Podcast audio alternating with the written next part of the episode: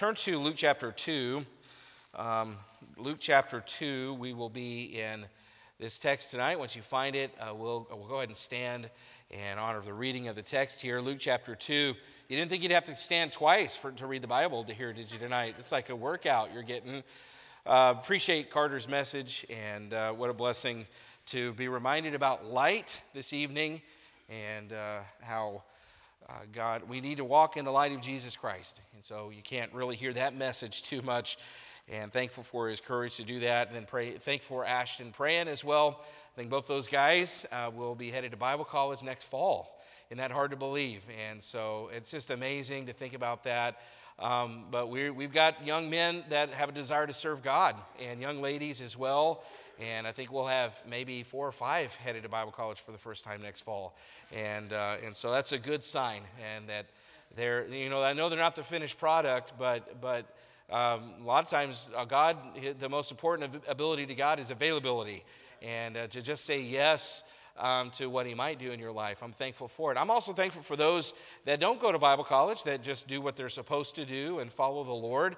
Um, and, uh, and, I commend that as well uh, to stay faithful. No matter what you do, have a heart for God and stay faithful to his church. And, uh, and he'll bless your life. And uh, so thankful for uh, the, the reminder tonight of the good young people we have in our church. Luke chapter 2, this is a text that we're all familiar with. And um, I, I, don't know that I'm going to preach out of it this Christmas season. And so I thought, might as well read it tonight and uh, do this this evening. It'll be a different message, just so you know, a different kind of message, not one I normally uh, the, preach in, in this way. Um, but I'd like to just look at a thought here. Luke chapter 2. Let's read, let's read the text together. We'll read Luke 2, uh, verse 1 down through verse 14. This is the birth of Jesus Christ, probably the most famous or well known passage of his birth in uh, Luke 2. So, out loud, let's read it. Begin reading in verse 1, Luke 2 1. Ready, begin. And it came to pass in those days that there went out a decree from Caesar Augustus that all the world should be taxed. And this taxing was first made when Cyrenius was governor of Syria and all went to be taxed, every one into his own city. And Joseph also went up from Galilee out of the city of Nazareth into Judea under the city of David, which is called Bethlehem, because he was of the house and lineage of David, to be taxed with Mary, his espoused wife, being great with child. And so it was that while they were there, the days were accomplished that she should be delivered. And she brought forth her firstborn son and wrapped him in swaddling clothes and laid him in a manger because there was no room for them in the inn. And there were in the same country shepherds abiding in the field, keeping watch over their flock by night. And lo, the angel of the Lord came upon them, and the glory of the Lord shone round about them, and they were sore afraid.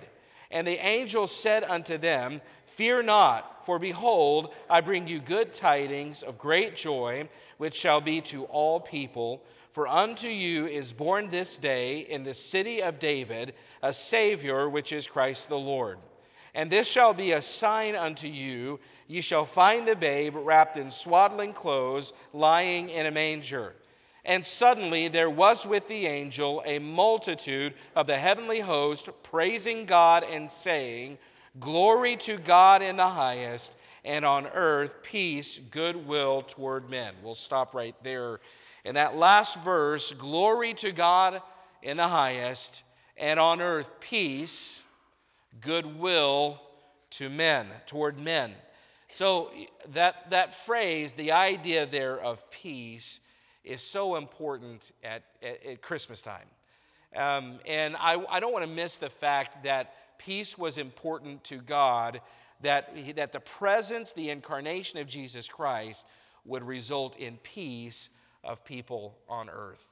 And I want to point that out through in a unique way, hopefully, tonight as we pray and ask God to meet with us. Lord, we need you.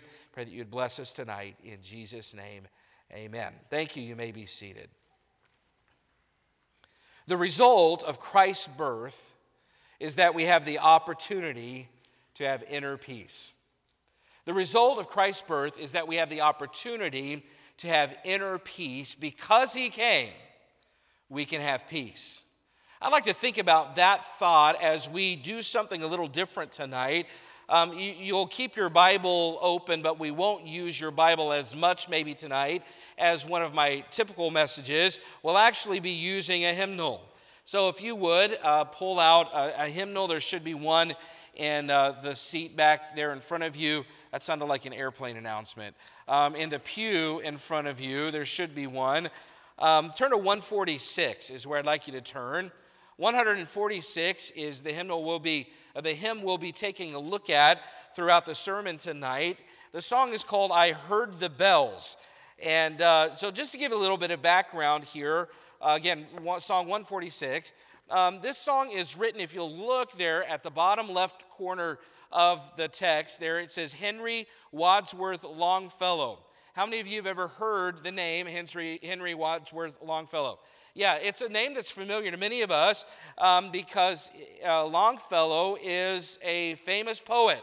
He taught literature at Harvard for 17 years and uh, wrote this well known Christmas carol originally as a poem. Originally, he had called it um, a uh, Christmas Bells, and the original version had seven stanzas, but two have been removed because they contained references to the Civil War, which he wrote this uh, during the time of the Civil War. The remaining five stanzas were slightly maybe rearranged in, 1872 by a man, named John Baptiste Calkin, who also wrote the melody and arranged the music as well. And so, just to give you a little background, the background of the, the text here, um, if you've ever done any research into the stories behind hymns, then you know that a lot of hymns that, were, that we sing were written born out of someone's life experiences. And this is no different for Henry uh, Wadsworth Longfellow. And specifically, he wrote this hymn out of tragic experiences of his life. Um, his favorite sister died from tuberculosis when he was only 20 years old, and he was traveling overseas when she passed, so he wasn't even able to be there during uh, the time of mourning. In 1835, his first wife, whose name was Mary, died at age 22 after a miscarriage after only four years of marriage. His second wife, her name was Fanny, was trimming some of her daughter's curls when she decided to keep the clippings in an envelope, as many moms do. Maybe you've done that when your child gets their first haircut. She was uh, trimming her daughter's curls and put the uh, curls into an envelope and then tried to seal it with a wax candle. But as she did that, she didn't realize that a few drops of that, that flame had gotten onto her dress. So, as she, uh, in just a matter of seconds, realized that her dress was on fire, and, and she frantically ran into uh, the, the study where her husband Henry was. He frantically himself tried to extinguish the flames and used even a, a throw rug, but to no avail. And when that failed, he began to use his hands and his arms. But tragically, his wife passed away the next morning at age 44. Longfellow's, Longfellow became known for a long, full beard, and the reason he grew that beard is because while he was recovering from his severe burns, he wasn't able to shave. Uh, you can imagine then the heartache that he went through. Two years later, right after, two years after his wife had died, um, more heartache came. His oldest son, Charlie, was, or Charles, was a lieutenant in the Army of the uh, Potomac in the Civil War. And during the Battle of New Hope Church in Virginia, Charles was severely wounded. Um, he was shot, and the bullet entered him, his body in the left shoulder. It cut across his body and exited out of his right side. And Longfellow was summoned to the hospital in Washington, D.C. He brought Charles home for recovery in 1863. It was going to be a long recovery. And it was on Christmas Day of 1863 that Longfellow wrote the poem Christmas Bells.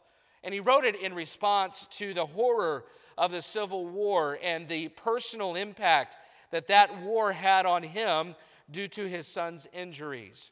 There are a number of great truths expressed in this poem, but if you read it, then you recognize how it starts with such despair.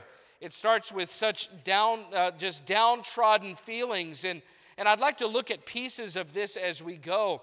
And some of it we'll read out loud in unison. And as we read, I, I want to ask that you don't let your mind be so focused on reading and pronouncing the words that you miss the point of the truths because there are some rich depths to mine here. But also, I believe this is important because I do believe that many of us feel the same way that Longfellow felt at this time of life. Maybe we haven't suffered the tragedy to the level that he has, but we all, we all have been in downtrodden states. We have all been in despair. And I want to just see a transition that takes place as he writes this and how it can help us. I'd like to start by reading the first stanza out loud. And when I say stanza, I just mean the first, you might call it the first verse. So, verse number one or stanza number one. Let's read it out loud together. Ready? Begin. I heard the bells on Christmas Day, their old familiar carols play, and wild and sweet the words repeat of peace on earth, goodwill to men. So uh, clearly, um, when he wrote this first verse, things were, were good. He wrote a positive verse, an optimistic verse, as he hears the bells in his local bell tower playing a song. It reminds him of, of the goodwill of God to men and the peace that God wants to give uh, men and, and women and children. And that's one major theme that you see, especially in this first stanza. And, and then at the end of every line, what is every line? How does it end? Look at it. There, there, there are six words that end every line. What does it say? Peace on earth, goodwill to men. And so peace is on his mind, obviously.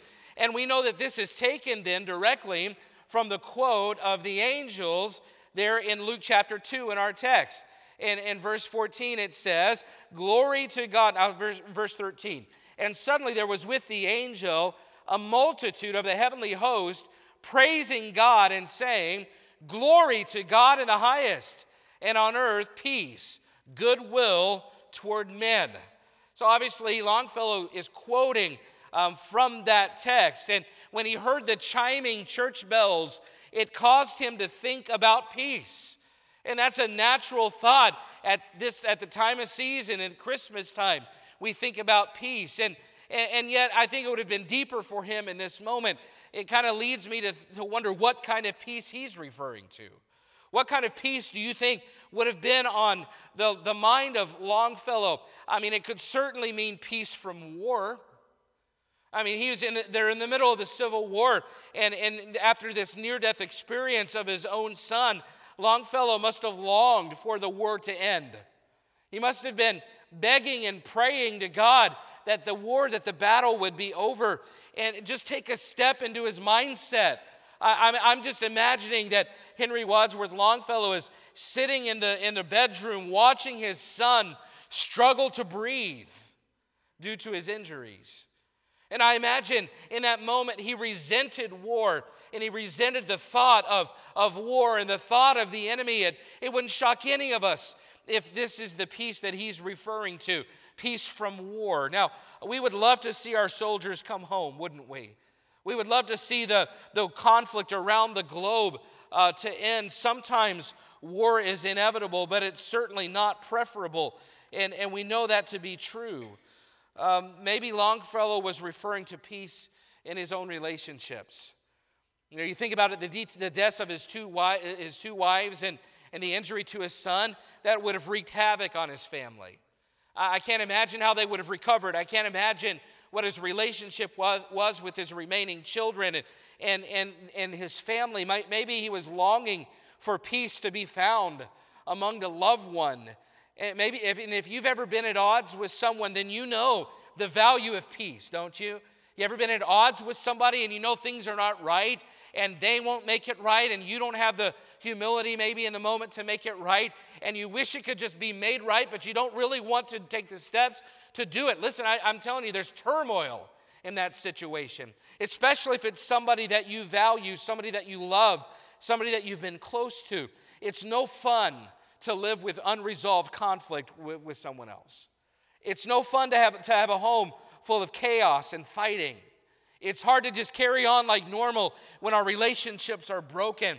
And I would challenge you tonight to think about being a peacemaker. We need peacemakers in our, in our world.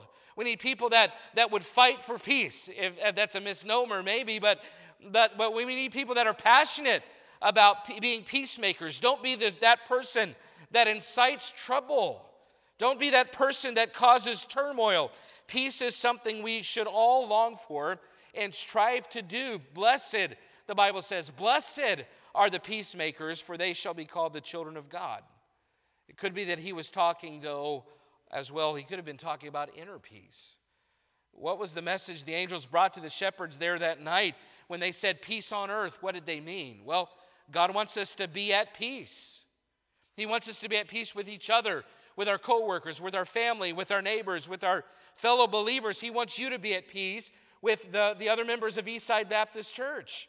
He wants you to be at peace with non believers. Uh, he wants you to have a reputation of peace. And he wants you to be at, be at peace in your own hearts, that regardless of the circumstances. The, the point is, the result of Christ's birth is peace on earth.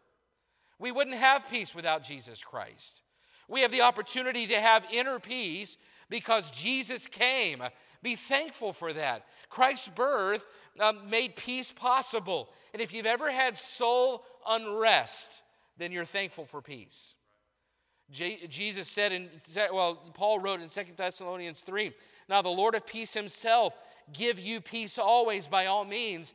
And it says this, the Lord be with you all the implication there is that the presence of the Lord provides peace. John 16 33 says, These things have I spoken unto you, that in, my, in me uh, ye might have peace. In the world ye shall have tribulation, but be of good cheer. I have overcome the world. See, how do we have peace? We have peace through Jesus Christ. If you want peace with God, then it has to come through Jesus Christ. Romans 5 1 says, We have peace with God through our Lord Jesus Christ. And I don't know your soul situation tonight. I don't know if someone may be here tonight and you don't know that you're saved. Listen, if your soul is in turmoil, there is one place to find peace that is through Jesus Christ, who through his suffering and substitution on the cross of Calvary died in your place so that you and God could be reconciled and you can have peace with the Holy Father. You can have peace in salvation. Not only that, you can have peace as a child of God. The Holy Spirit has been given to us as a comforter. That's what Jesus was talking about in John 16. You, you have the Holy Spirit, you have God's Word. Friend, peace is possible for your life. Be careful for nothing, but in everything by prayer and supplication. With thanksgiving, let your requests be made known unto God. And Paul said this, and the peace of God, which passeth all understanding, shall keep your hearts and minds through Christ Jesus. You can have peace. You don't have to have unrest. You don't have to be in turmoil. Peace is possible because Jesus Christ came to earth. Unfortunately, there's another theme here that is always at conflict with peace. See, peace is possible, but grief is hard to overcome. See, Longfellow wrote this song about out of the grief he felt over the death of his wife and the injuries to his son. And look at the third, let's read the second, I'll read it out loud and you just follow along. Look at the second verse says. I thought how, as the day had come, the belfries of all Christendom had rolled along the unbroken song of peace on earth, goodwill to men. Like he, he's saying, you know, the first verse is, I heard the bells and I thought about peace. And then I thought, well, you know, if all the bells of Christendom could ring, the, what they would ring, the message they would ring is what? Peace. I mean, that's, that's what every Christian should have peace. Every child of God has the opportunity to have peace. And you might think that this is a song that just is all positive. He has, you know, he hears the bells, they remind him of peace. He thinks about all the bells ringing. And if every Christian could ring a bell, it would be a bell of peace. Well, this is going to be a fun song, isn't it? And then you look at verse 3, and it's like there's a, there's a change in tone. And in despair, I bowed my head. There is no peace on earth, I said. For hate is strong and mocks the song of peace on earth, goodwill to men. I mean, he was in despair. See, this is, this is how we, oh, we are, isn't it? we know that peace is available and we know I shouldn't be in turmoil. I know that I shouldn't make my, my wife's life hard. I know that I shouldn't be um, angry with my children. I know that I shouldn't be a thundercloud that nobody knows if they can talk to and they don't know what mood I'm going to be in. I know I shouldn't be those things because I have Jesus Christ in my life and I have peace with God, and that should be the answer. But, it, but there are emotions, though, that fight against the peace we have. And there are situations that fight against the peace we ought to have. And when we should have peace, now we suddenly we wake up and today there's not peace. Now today there's despair. I mean, he was obviously in despair. You ever feel that way when you look around at what's happening in our world? I mean, despair expresses a more desperate level than even grief. I mean, the first Christmas after his wife's death, Longfellow's journal entry read this How inexpressibly sad are all holidays. Sounds like the Grinch, doesn't it? How inexpressibly sad are all holidays. A Merry Christmas, say the children, but that is no more for me. He, wasn't, he was not able to emotionally hear the bells of peace and joy that were ringing because of his grief. See, he felt there was no peace on earth.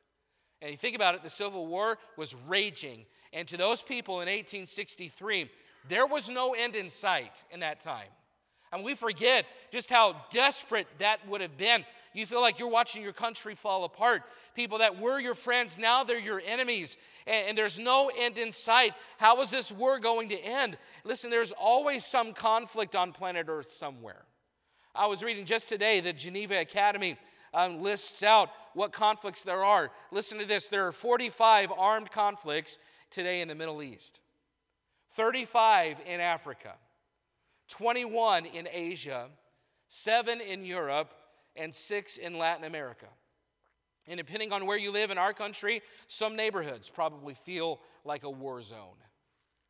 When you realize how much conflict there is, the emotions get strong. I mean, Longfellow used words like hate, he used the word mocks, and you can tell how low he was. So I'm asking you tonight maybe, are you having a similar problem? See, maybe you're grieving, maybe you're in despair, and maybe it's over the death of a loved one, it's over the loss of a job, uh, maybe it's a broken relationship, or you've lost a friendship, or you just don't see how this situation in your life is going to turn out. Maybe somebody betrayed you, and you've got grief and you've got despair, and those are often the result of those kinds of injuries in our lives. I mean, Christmas is supposed to be happy. It's supposed to be the, the joyful season, and yet thousands of people, and you probably know some like this, thousands of people can't enjoy the holidays because of grief, because of pain that they've endured, because of injuries that they've endured, because of losses that they've felt. And if you are grieving today, if you're feeling the pain of loss, maybe of something or someone that is important to you, it is likely that you're not hearing the bells of peace. It is likely that the bells of peace could be ringing, and in your mind, it's just noise. You're not hearing what they're supposed to be saying or what they're supposed to be representing. And this poem is essentially a struggle between despair and peace. Which one will win? That's the struggle of life, isn't it? You've, you've got despair, and you've on one side, you've got peace on the other. And, the, and so the thought is are you going to give into the despair? Are you going to focus on the peace that is made possible through Jesus Christ? And it leads us then to the third theme that I see in this song. It's impossible to read the fourth stanza without noticing a, a, a, a change in his spirit. See, the difference between despair, and, and we'll read it in just a minute, but the difference between despair and peace is very often where we're looking. The difference between despair and peace is very often where we're looking. It depends on where we're looking, where we're focused because the Bible says in Romans 8, but if we hope for that which we see that we see not, then do we with patience wait for it. Even if you can't see what you're hoping for, if you keep your eyes on what you're hoping for, if you keep your focus, your attention on what you're hoping for, then the result of that is you have patience to wait for it. But it is when we get our eyes off of what we should be hoping for onto this circumstance and that circumstance and that person and that trial, and we're no longer looking at that which we're hoping for, that's when we lose heart. That's when we have despair. See, peace is the result of choosing hope. And we must have hope in order to continue. Hope gets us out of bed each day.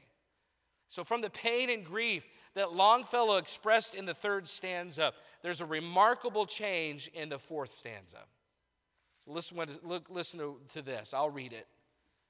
Then pealed the bells more loud and deep. God is not dead, nor doth he sleep. The wrong shall fail, the right prevail.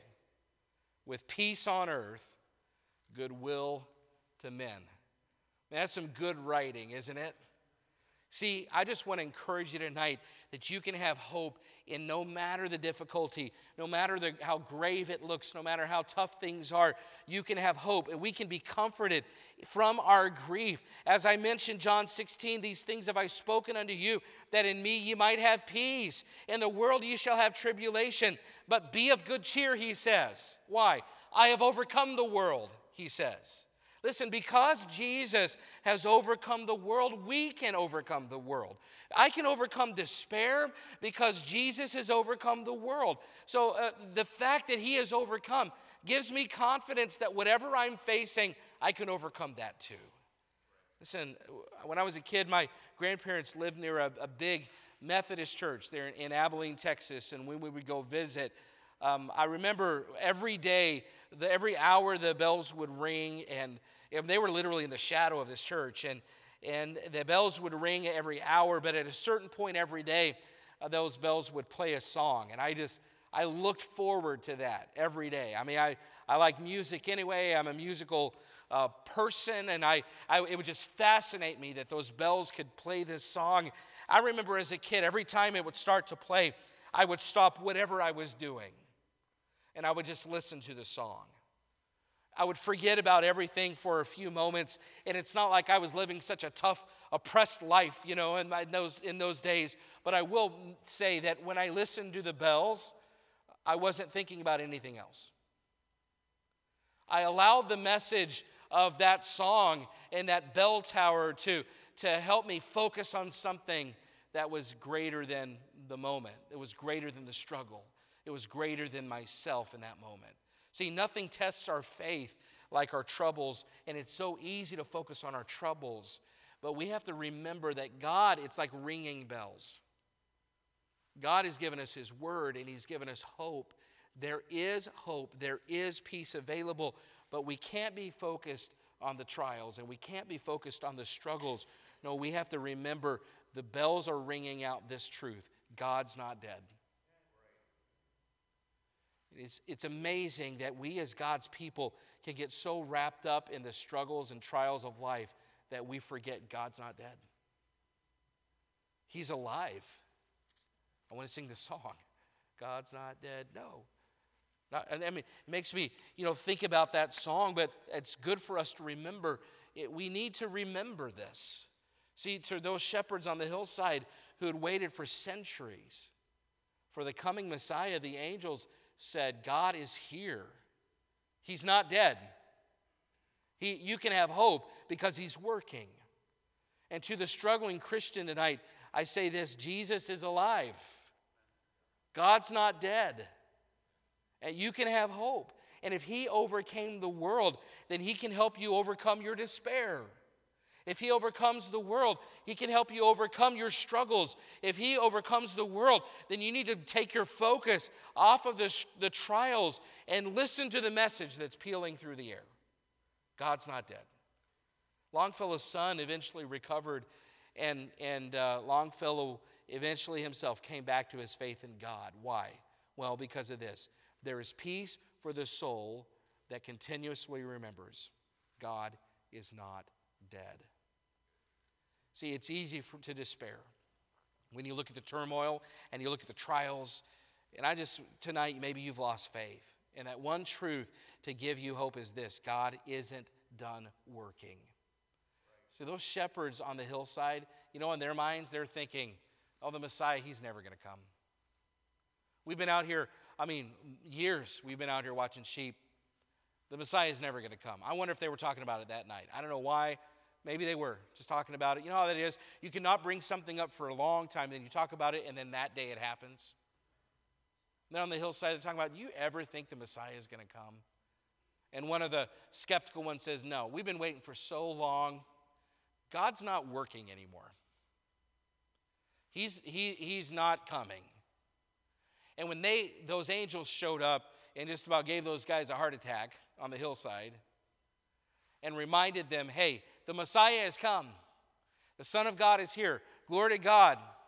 There's peace on earth. He was reminding them, say, just when you think there's no hope, just when you think God's no longer working, just when you think God's presence is not real, He reminds you, no, He is here. He is real, and He is still working no matter what the trial and no matter what the situation looks like. Maybe we don't hear bells maybe as often as, as we used to. I know there's, there's a church on the east side, I hear the bells sometimes, and but maybe you're not going to hear bells, but maybe anytime you hear about the birth of Christ this season, maybe let it remind you that God's not dead. Anytime somebody talks about the birth of Christ or you see a Christmas display, let it remind you that when you think that nobody cares, God's working. And when the night is the darkest and you think, well, no, this is, there's no hope in this situation, no, He is actively still working on our behalf. And He goes to great lengths to bring people peace.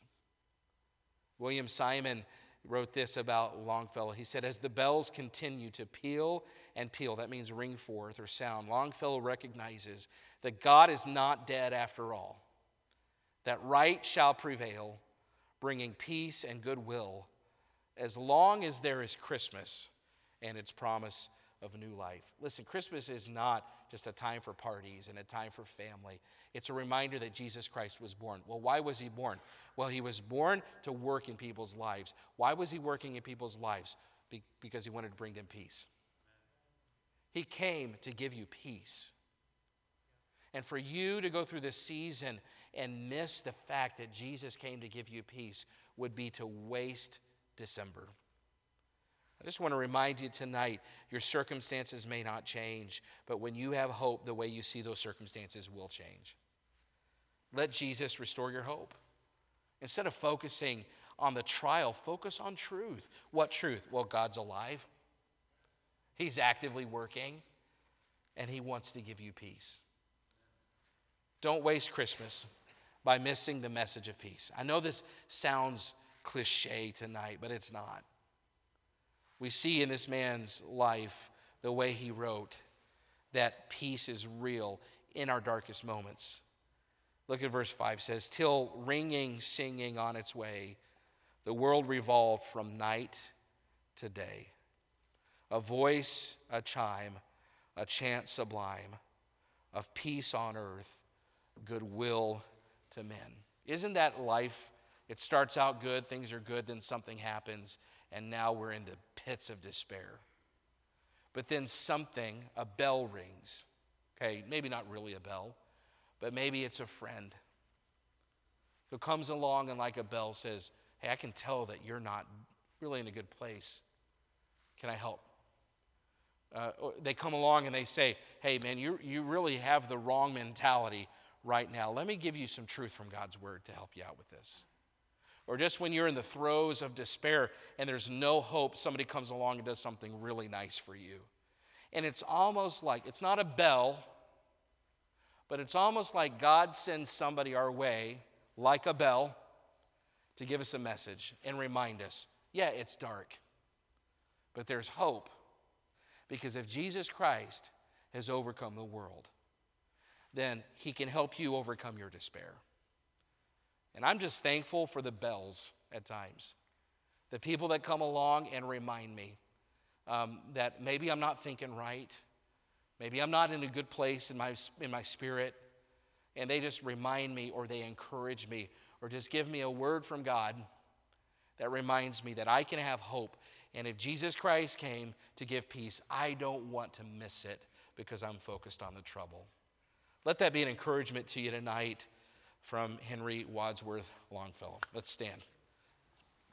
Every head bowed, every eye closed. Let's respond tonight to the truth. And I know it's different, I know it's a different message. And yet there's a truth here that, that I think we can use. In our times of despair, there is hope. We can have peace because Jesus Christ came. Father, thank you for the truth. I pray that you'd help us this evening to be reminded of it, um, even as we go through this season. I pray that we would let the uh, reminders of your birth not just cause us to feel warm and fuzzy, God, but help us to be pointed back to truth that reminds us that if you have overcome the world, then you can help us overcome whatever trial we're facing. We love you. We need your peace. We long for it. God, we know that you're alive. We know that you're actively working. And we know that you want us to have peace. I pray, Lord, that I wouldn't miss the peace because I didn't do what I was supposed to do. I, am asking you to work in our hearts tonight and remind us of this truth in Jesus' name. Amen.